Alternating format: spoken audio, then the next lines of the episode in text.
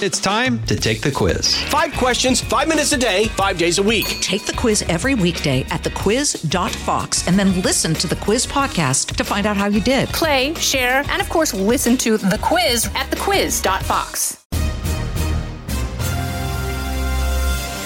Sunday, October 22nd, 2023. I'm Jared Halpern.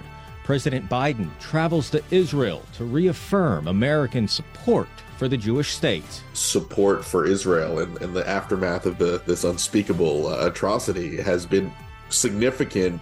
I'm Ryan Schmelz, raking in the dough or hitting a new low. The latest fundraising numbers from the campaign trail show some candidates pulling in some serious cash, with others drastically cutting budgets. But can it lead to anyone gaining ground on former President Trump? He raised about as much money as the current president did. Uh, a lot of small dollar donors uh, came in after his indictments over the last three months. This is the Fox News Rundown from Washington.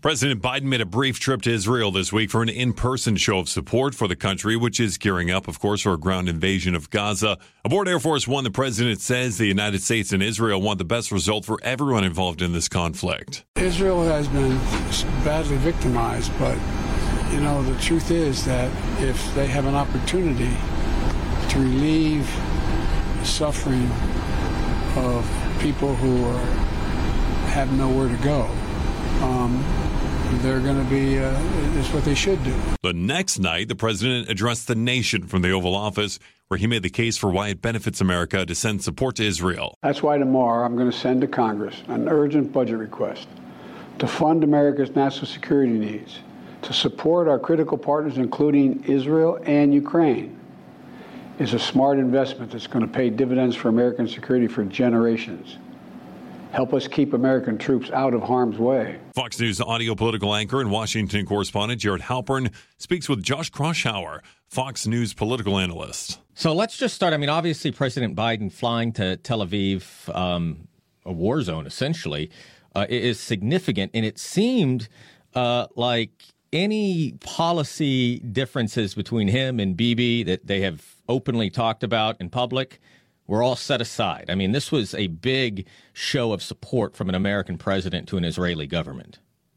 Well, look, uh, Biden's support for Israel in, in the aftermath of the, this unspeakable uh, atrocity has been significant and it's uh you know you're seeing also democrats fall in line with the president's view on the need for uh israel to defend itself against hamas and uh this has been sort of a moment where Biden has an opportunity to show global leadership, uh, tying the conflict and, and the Ukrainian defense against Russian, mm-hmm. uh, the Russian invasion, uh, with uh, Israel's defense against the barbarism of Hamas, and he he's finding, I think, a little bit of uh, his voice when it comes to national security and global affairs in these last couple weeks. Uh, but you know, the, in Israel, the, the challenge is like you know, I think the big the big question from the from the U.S. side is you know they they they have uh, questions about how how why they're they're they, they're wary. I'm sure the Biden White House is wary about trying to avoid a larger scale war, mm-hmm. trying to perhaps get avoid Iran getting involved explicitly on the sideline. So there's a lot of uh, larger national security implications with the president's visit. And uh, not he in, in one uh, Israeli newspaper, Jared, the, they wrote that he wasn't just giving uh, Bibi a hug, a legitimate sign of solidarity with the Jewish state, but a, something of a bear hug in trying to make sure that the American national security interests and you know maybe even trying to with constrain some of the the initial Israeli uh, military mm-hmm. goals from from from taking place because there is some fear on the U.S. side that things could spiral out of control.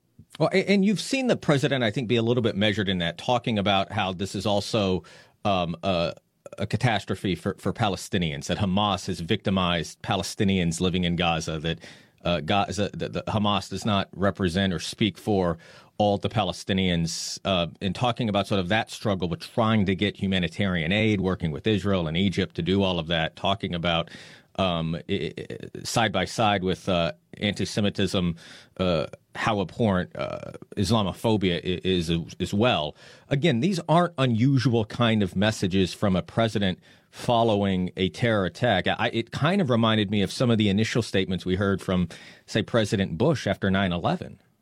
Well, very, very much so. In fact, I, think the one headline uh, that we that I heard a lot on Fox, uh, Martha MacCallum said it really well last night was that this is sort of Joe Biden's axis of evil speech, mm. tying together Iran and, and Russia uh, and China uh, as looking to foment uh, chaos and, and, and terror and instability in the wider world. And, uh, you know, this is the first time Biden has given a primetime address uh, that actually has focused on the larger stakes with with American mm-hmm. leadership in the world. I think it's an important message that that frankly needed to be sent, uh, especially at a time when the American public, uh, at least recently, has been moving towards a more isolationist or at least a, a more more skeptical sensibility yeah. when it comes to America involving itself in the world. That's what I was going to ask you about, right? I mean, how much of this is, is the president trying to change the current that he sees uh, politics, and not just Republicans, Democrats as well. Um, you know, certainly progressives in the Democratic Party have raised their objections to, to the U.S. support for, for Israel, and we've seen Republicans start raising their objections to the sustained U.S. support um, for Ukraine. Uh, the current's kind of moving away from where the president's uh, at uh, politically uh, on a foreign policy level. Is this speech that he gave this week really the first step in kind of reorienting how he sees the American public? Well, well Jared, I, I think actually the, just the sheer barbarity of, of, Hamas, of the Hamas terrorism and, and frankly the depth of support for Israel within the Republican caucus mm-hmm. may actually end up shifting some of those trends. Uh, you know, you you you can look at the polling that's been done, uh, which I've reported on about mm-hmm. a huge spike in support for Israel, mainly among Democrats, Republicans, and Independents already pretty supportive of Israel. There's been in recent years sort of a, a more sympathy towards the Palestinians uh, among liberal progressive uh, voters. That changed overnight. If you look at all the polling, there's been a mm-hmm. huge mm-hmm. jump in support for Israel among Democrats, even progressive Democrats. Uh, so you're seeing that with lawmakers, you know, showing overwhelming support in, in congressional resolutions for for Israel. The even progressives are not with the exception of some of the far left squad yeah. members, not calling for a ceasefire, not calling for restraint. They're they're giving Israel the time and space it needs to take out Hamas, as Joe Biden has said himself. You heard Joe Biden, you know, in his in his initial comments comparing Hamas to ISIS. I think he even yeah. said it was worse worse than I. So you're seeing in the Democratic Party, it's a pretty notable shift. And also when Biden is the president's talking about pairing Israel support and aid with Ukrainian aid as part of an overall package, uh, that that's a way to perhaps for the first time get some momentum for funding uh, for Ukraine to fight off uh, Russia, the Russian aggression and, and, and invasion. So, so, let's you know, let's uh, look at that from just like the and it's tough to look at what's happening in sort of the lens of, of American politics, but we're going to try our best. It's a politics podcast, and we're talking about U.S. foreign policy. Does that coupling right? This now hundred and four hundred and five billion dollar, um, basically national security package Ukraine aid, Israel aid, money for the border, uh, money as it relates to the Far East, money as it relates to um, humanitarian conditions around the world. Does that become easier to get over the finish line, maybe, than it was when we were just looking at it solely through the lens of of um, Ukraine? Definitely. I mean, there was strong support from Republicans and Democrats to, to help Israel have the defense funding it needs. And look, there's going to be as there was before, a, a, good deal of bipartisan support for getting money to mm-hmm. Ukraine, but there was a lot of de- hard edged opposition that was but that growing. Bipa- as bipartisan as that has been, it has become le- it has still remained bipartisan. It has remained overwhelmingly popular in Congress, but to a lesser extent as it was than say you know ten months ago or twelve months ago. So what I'm hearing, Jared, I mean, I, I think it's going to be harder for Republicans to oppose of that kind of bipartisan mm. uh not bipartisan but you know ukraine plus israel plus border security funding yeah. the one thing i am hearing from some some republicans though is that the humanitarian money to palestinians could be a problem for the Republicans. I'm, hearing Tom Cotton and some other uh, lawmakers who are generally supportive of Ukraine and and and certainly of Israel are.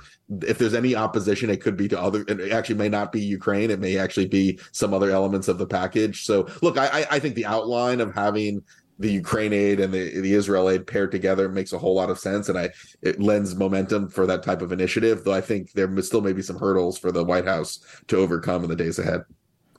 I mean, obviously, too, and we can't ignore it because you talk about something that he wants Congress to do. Half of Congress isn't functioning right now. Um, does the president's speech, as this war against Hamas continues, is that changing at all? The urgency for House Republicans breaking again this weekend, coming back Monday with a fresh slate of speaker candidates. I mean, how long is that sustainable, Josh? It, it sure doesn't um, seem like they are understand are appreciative of the of the circumstances. But we're really talking just about the the eight lawmakers who aligned with Matt Gaetz blew up the the Kevin McCarthy speakership in the first place, and now they don't have another option to to turn to as Jim Jordan's bid uh, flailed pretty badly.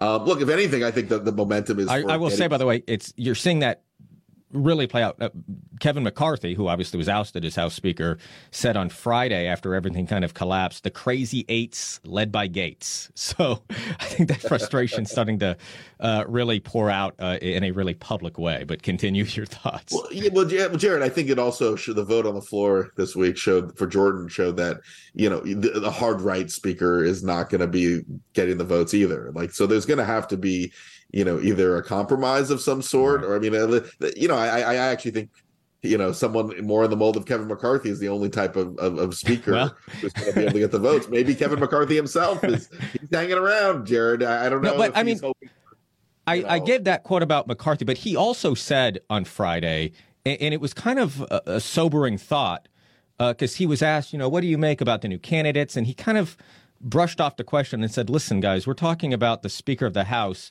the third in line to the presidency. And he's concerned that there are people now getting into this who aren't qualified for that. And he said that he is really concerned about what happens next. That's really one of the first times I've heard a senior Republican kind of talk about this in that national security Israel Ukraine context. Yeah, no, you're you're you're right. And um, look, I, I look, Kevin McCarthy, when it comes to foreign policy, is very much in the Republican mainstream, or the you know yeah. where, where the bipartisan yeah. mainstream is at least. And uh, look, I think there'll be momentum for folks who are you know closer to that viewpoint going forward. I, I, think that is a big fault line within the party, but it, but especially given the events of the last week and a half, um, I think it's more likely you'll see someone who's a who's got a much more hawkish and internationalist point of view than someone like Jim Jordan, who mm-hmm. uh, did make a big deal about defunding Ukraine at times when he when he gave interviews, uh, you know, in recent in recent weeks. So um, yeah, like I, I do think that this has been a sort of a a, a, real tipping point, and I don't think politics have changed dramatically, but certainly there's momentum for at least uh, when it comes to Israel, supporting them and, and taking a more active uh, American position in, in, in, in turn Iran and helping Israel. I, I, will finish with this because you kind of talked. Well, I'll, I'll, finish with two points. One is I know that you have obviously, as the editor in chief of uh, Uh, of Jewish Insider a lot of contacts over in Israel. How was the president's visit received over there? It seemed like, and I've spoken to a handful of Israelis, that they were really appreciative of President Biden making that trip. Yeah, well, it's funny because Israel was probably one of the countries that that that also viewed Donald Trump favorably, and I think they named a couple of streets Biden after him, didn't they? no, they're, they're, they're, now billboards thanking Biden. I mean, he is in fact, we, we were covering this last week in Jewish Insider, Jared, that uh, one of the most you know basically the Fox News of Israel, one of the commentators who was one who who uh, who who was very critical of uh, of Biden and very supportive of Trump, gave effusive thanks to Biden and, and couldn't have praised him any and any any, be- any more strongly. So Biden's job approval. I mean, he, he's very popular right now in Israel. He's been a rock solid supporter uh, at a time, frankly, when when his, there are elements of his party, especially that far left squad mm-hmm. wing, have been uh, going in the other direction, and and he's really kind of held the line in support of both uh, the Jewish state, his condemnation of Hamas as, as equivalent to ISIS, and his willingness to allow Israel to do what it takes to uh, take out the terrorists. And, and it's a it's been a very very strong show of solidarity, and his his support and his approval level has surged within the last few weeks. And so I'll I'll finish with with that point then as we look domestically. Uh, does this change at all the trajectory of say the, the 2024 race um, as the president has kind of been front and center here talking about U.S. leadership around the world? Look, I think it gives him an opportunity, though I don't think you're going to see major changes in ter- terms of the foreign policy is generally not where American voters' most uh, pressing concern is. That's fair. Yeah, look, I think um, I, I, think he certainly got support from some even some Republicans and how he's handled uh, maybe not Republican lawmakers, but but Republican commentators on how he's handled uh, the Middle East in the last mm-hmm. la- last week and a half. So look, and I and I think this is if you look at the polls, the one thing that he, his strongest suits right now when you look at all the issues he's below below underwater not doing well in almost anything in almost everything the economy immigration you you name the issue but he is getting pretty good scores on how he's handling foreign policy so you obviously want to play to your strengths so i certainly can imagine that foreign policy and national security and american leadership in the world are going to be major themes of of his reelection campaign Josh Kraushaar, always appreciate the analysis, the reporting as well. Uh, we'll continue to keep in touch. Thanks, man. Thanks, Jared. From the Fox News Podcasts Network. Hey there, it's me, Kennedy. Make sure to check out my podcast, Kennedy Saves the World. It is five days a week, every week. Download and listen at foxnewspodcast.com or wherever you listen to your favorite podcast.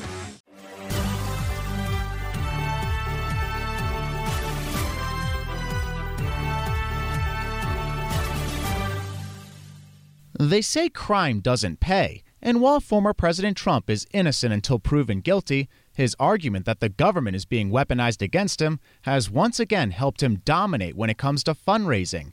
And of course, the free press doesn't hurt. But we very much appreciate the judge's decision today, or his statement today, on statute of limitations, which is a very big thing. It's a limited time period and we did nothing wrong. But the first two debates seen on the Fox News networks have given candidates a chance to get their name out there and convince voters to write them a check. According to third quarter fundraising numbers candidates are required to file, Governor Ron DeSantis still sits in second place with 15 million raised, but Ambassador Nikki Haley continues to post some solid numbers after two strong debate performances. But commercials like this supporting Senator Tim Scott. Tim Scott grew up an underdog, worked for everything he has. That's why we can trust him. Won't be seen on TV in swing states anymore as the campaign continues to struggle, and the super PAC backing Scott, Trust in the Mission PAC, has canceled their fall ad buys. But fundraising doesn't tell the whole story, and have new numbers shown any change in the polls? The debates haven't moved the needle politically much among Republican candidates. Josh Kraushaar from Axios is a Fox News radio political analyst. But certainly uh, has been helpful to Nikki Haley in terms of emerging as one of the leading Trump alternatives. She's gained some ground in, in the polls, though still well behind uh, front running former president Donald Trump, but she also uh, had a pretty successful fundraising quarter, uh, raising over $8 million in her campaign account, which ranks uh, second or third, um, depending on how you're counting the numbers, uh, among Republican candidates. So, look, um, the, the, the race is not markedly different in the primary since the first debate began. But you know, in that second tier, Haley has emerged as the top candidate and perhaps the top and most serious challenger to Donald Trump when all when, when everything will be said and done. And we've seen her fundraise off the first debate and then off the second debate pretty well. How has that impacted the campaign, and what kind of numbers are we looking at compared to what she had maybe going into the debate season? Well, look, she was uh, before the debates. She was in the you know kind of in the same pack as all the other uh, candidates in the single digits and someone who had potential but certainly hadn't uh, you know translated that into into support. Uh, but we're seeing especially in some of these early state polls new hampshire and south carolina her home state in particular uh, a lot of the more pragmatic elements, the more moderate elements, perhaps, of the Republican Party are beginning to consolidate around her campaign. Surely, there's certainly a lot of support for other candidates, uh, be it DeSantis or be it uh, in New Hampshire. Chris Christie still is making his mark, but um, Haley is looking like the the, the candidate with the most momentum outside of Donald Trump and someone who has certainly emerged as a, a, top alternative to big donors who are looking to find some alternative at this point to Donald Trump. Uh, right. And it looks like Haley's trying to overtake Ron DeSantis as the clear number two in the race right now. And when we talk about DeSantis, we hear a lot of reports of the campaign cutting down on spending as well as staff. Uh, should there be a concern there, or is there still hope? Well, look, DeSantis is, is, is also polling in second place in, in most of the Iowa polls. Uh, he raised uh, over $10 million in his campaign account, but some of the money is only able to be used if he's the nominee in a general election. So, look, they, they, they burned through a lot of cash last quarter. Cash on hand for the campaign is, is, is not in the greatest of shape. Uh, but look, DeSantis is still polling uh, as the number two nationally um, and is someone who's still a factor in this race. But uh, in fact, Haley and DeSantis, especially uh, DeSantis, has been going after Haley on foreign policy, on on uh, trying to make make light of uh, his position on, on, on refugees and not taking anyone in from Gaza.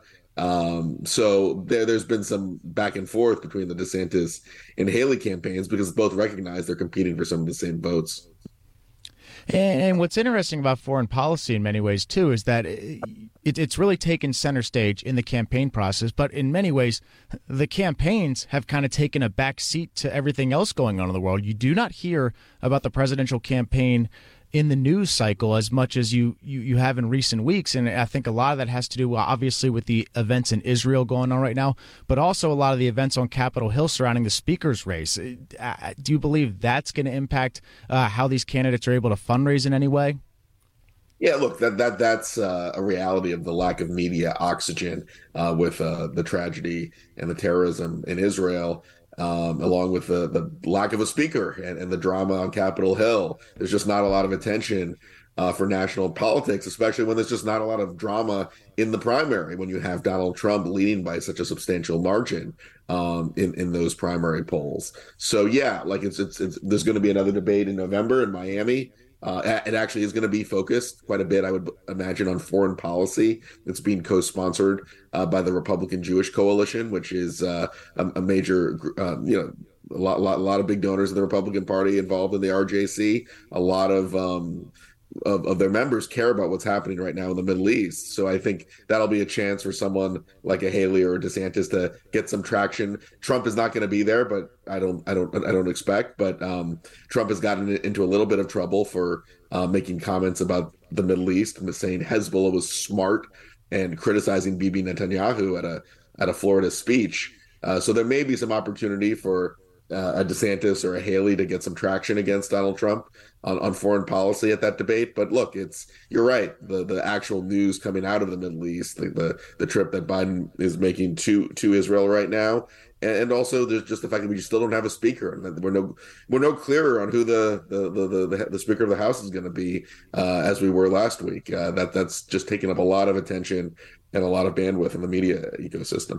And when we do see a candidate getting a lot of attention, it's usually, you know, President Biden. It's also former President Trump. And when we look at his fundraising numbers, eh, surely, you know, he's made comments in the past that have stirred a lot of controversy. And he's also made, eh, you know, got his legal issues that are going on too. But it, obviously we don't really see it impacting him in the polls as of right now and it still looks like he's able to fundraise a significant amount of money based off the third quarter yeah, I mean, he he raised about as much money as the current president did. Uh, a lot of small dollar donors uh, came in after his indictments over the last three months. Um, so that that that is uh, not been an issue for for Trump. He's he's been a pretty pretty effective fundraiser, and he's picked up the pace in this third quarter. Um, look, I, I, if, if, there's anything in terms of the movement in the presidential campaign, it's that there have been at least a couple new polls um, in this week that actually show Biden pulling a little bit ahead in the general election if it's a matchup against Biden and and, and Trump. Biden in a, a new uh, poll that came out uh, this week uh, Trump is down by four points, which is the biggest uh, lead that Biden's had uh, in any top poll that I've seen in quite some time. So, uh, if there's any movement politically, it's that Biden has some has had something of a commander in chief moment, being being a stalwart uh, supporter and showing his support towards Israel, traveling to Israel and um, and, and, and, and, and really showing some leadership on the foreign policy front, where Trump has gotten in trouble for attacking Israel um, in Florida last week. So, you know, look, we'll see if this if this, if this is a trend or if this is just a blip. But the, the only movement we've really seen politically has been uh, Biden getting a little, maybe a little bit of a halo for his foreign policy leadership and his, his, his support of Israel in this tough time. And do you think that's also because the campaign's gotten a little more aggressive over the last couple months? You know, uh, certainly we, we haven't really seen aggressive fundraising from the Biden campaign before, uh, but recently raising a significant amount of money. It, it, does that play into it as well and, and why it's impacting polls? Well, look, I mean, they're they're they're starting to spend some money that, that they've raised on campaign ads, but look, I, you know, Biden's fundraising numbers have not been all that exceptional compared to past presidents. Um, you know, he, he certainly probably could be doing a little better on the fundraising front. So I don't I don't think he's really that that that that's an area where he could he could do better. Uh, he he you know usually if you're the incumbent you should be outdistancing your your your leading challenger on the fundraising front, but it's it's pretty neck and neck when you look at the numbers from from Biden and Trump. And do you think that's deliberate, or is, are there some major concerns here with the campaign? We haven't seen an aggressive campaign so far, at least uh, just what we've seen. But is there another factor playing into that? Yeah. Um, look, I, I think the biggest factor is that uh, the base of the party, uh, they may be voting for Joe Biden, but he doesn't attract the same excitement and the same energy that uh, typical presidents do, that Trump did for the Republicans and that Obama did uh, before that for the Democrats. So, look, he, he's he's maybe he'll get the support of people who are just not as excited that don't give as much money to a campaign but don't want Donald Trump to be president but um, he, he doesn't have that same type of grassroots enthusiasm that lead to these surges of, of, of fundraising uh, small dollar donors um, that that can really help a campaign financially. And are we seeing that at all with RFK, considering he's got about, I believe, six million on cash on hand right now? Yeah, look, Robert F. Kennedy Jr. could be a big factor in this in this race now as an independent candidate. He he raised almost as much money as Nikki Haley did uh, in the third quarter, and he he also has a super PAC that seems to be bringing in some big dollar donors. Um, so, and look, Kennedy, if, if you believe the polling, is taking more from Trump than he does from Biden excuse me, Kennedy's taking more from Trump than he is from Biden in the polls. So, um, yeah, he certainly could well be a factor and, and could be a very unpredictable force in a in a, in a three way or even a four way general election. And if we could, let's touch on the rest of the Republican field. We talked about the debate earlier. Uh, certainly, Tim Scott, the polling numbers might not be there, but he has really fundraised really well. He went into the campaign with a very strong war chest, still has, I believe, 12 million cash on hand. What does he need to do to keep the fundraising number numbers up? Is there going to be a time when Tim Scott's got to be worried about his polling data, or is this something he can continue going on, you know, well past the third debate and maybe into Iowa? Yeah, well, I think the biggest story that should concern Tim Scott is that his super PAC has uh, one of the top top advisors there said they're not going to be spending any more money right now for ads uh, despite the the big checks that some of uh, one donor in particular, Larry Ellison, has written to that that super PAC. Uh, it sounds like they're they're sort of giving up, or at least for the moment, not not aggressive, not competing as aggressively on his behalf as they normally would. So Scott Scott has been sort of stuck in neutral. He hasn't really gotten traction at the debates. He's not moving and gaining ground in, in, in polls. Nikki Haley, you know, is doing much more effectively on those fronts than he is, both from South Carolina, of course.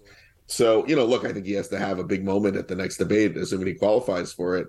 But otherwise, there's going to be some calls for this field to consolidate and for a candidate who's not, you know, a lot of people like Scott, but if he's not getting any more ground, uh, there'll be some calls for him to jump jump out of the race and perhaps endorse someone like Haley or DeSantis. Yeah, and we talk about consolidation. Are there any other candidates who should be worried based off the recent fundraising numbers? Well, look, Mike Pence is probably the the biggest red flag among among uh, candidates who uh, have had trouble raising money. He he did not have a particularly effective quarter. I believe he spent more money than he brought in in the last quarter, and he's starting to run out of cash. Um, and and he he's he's also been struggling in the polls as well. So I think Mike Pence is also going to be a, a the candidate who may struggle to qualify for that that third debate. And moving on to the, uh, if we could talk about the Senate numbers too, if, if you're able to, uh, we see some pretty strong numbers, it looks like, with red state Democrats who are incumbents. Uh, and it seems like they're fundraising pretty well, despite, you know, the fact they have some pretty stiff competition ahead of them. Yeah, look, the, the the the fate of the Senate majority is at stake, and Democrats want to hold that hold that 51 seat majority, uh, or at least the narrow majority they have. Um, so you know, Sherrod Brown, extremely strong fundraiser, bringing in over five million dollars. Uh, you saw Jon Tester having a really really strong quarter. Um, yeah, I mean that that Democrat Senate Democrats have always been very effective at the fundraising game, and the challenge isn't going to be money for the Democrats. It's it's going to be the map I mean, you know, no amount of money in the world is going to make it easy for any Democrat running for reelection in West Virginia, like Joe Manchin, or Montana, which is a very Trump-friendly state, or even Ohio, which has become pretty pretty solidly Republican in recent elections. So money is not going to be an issue for these Senate Democrats running for reelection. It's going to be just the political environment and, and the fact that their states are moving in a more conservative direction. Uh, and one more thing before we before we get out of here, Josh, uh, if you could, could we comment on the Louisiana gubernatorial election? This was a case where uh, Democrats had that seat for eight years, a two-term governor in John Bel Edwards, and then you see a Republican candidate winning the jungle primary, not even needing a general election uh, to secure the governor's mansion. Is this a case of just a really good candidate in a red state winning, or is something? Is there something here we should read into? Well, look, Louis, you often see. Uh, well, Louis, let's take one step back. Louisiana has had a Democratic governor, John Bel Edwards, a very conservative Democrat, uh, for the last eight years. And uh, look, I think there, there's a desire for for change, and and Democrats did not have a particularly uh, strong candidate on the ballot. Um, so Jeff Landry uh, won over 50 percent of the vote in, in the in the first ba- round of balloting, and that that that puts him on the glide path to, to the governorship. So um, Louisiana is a very Republican state, a very conservative state. It was something of an outlier that they had a Democratic governor for the last two terms, but oftentimes uh, these things kind of go back to normal after a certain amount of time, and uh, you know we'll, we'll we'll be seeing uh, Republican governance Republican governance once again in a very uh, Republican state. Awesome. Josh Kraushaar, great stuff as always, and we appreciate you joining us. Thank you. Thanks. Appreciate it. And that will do it for this weekend's edition of the Fox News Rundown from Washington. Coming up this week, what are the next steps when it comes to Congress being able to get back to work? As the violence in Israel continues, will the U.S. take action on an aid package to help the key ally? I'm Ryan Schmelz. Thank you for listening to the Fox News Rundown from Washington.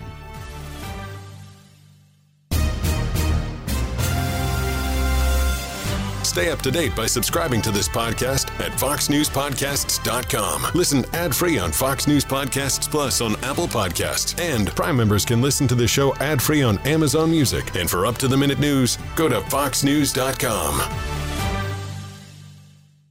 Kudlow on Fox Business is now on the go for podcast fans. Get key interviews with the biggest business newsmakers of the day. The Kudlow podcast will be available on the go after the show every weekday at foxbusinesspodcasts.com or wherever you download your favorite podcasts.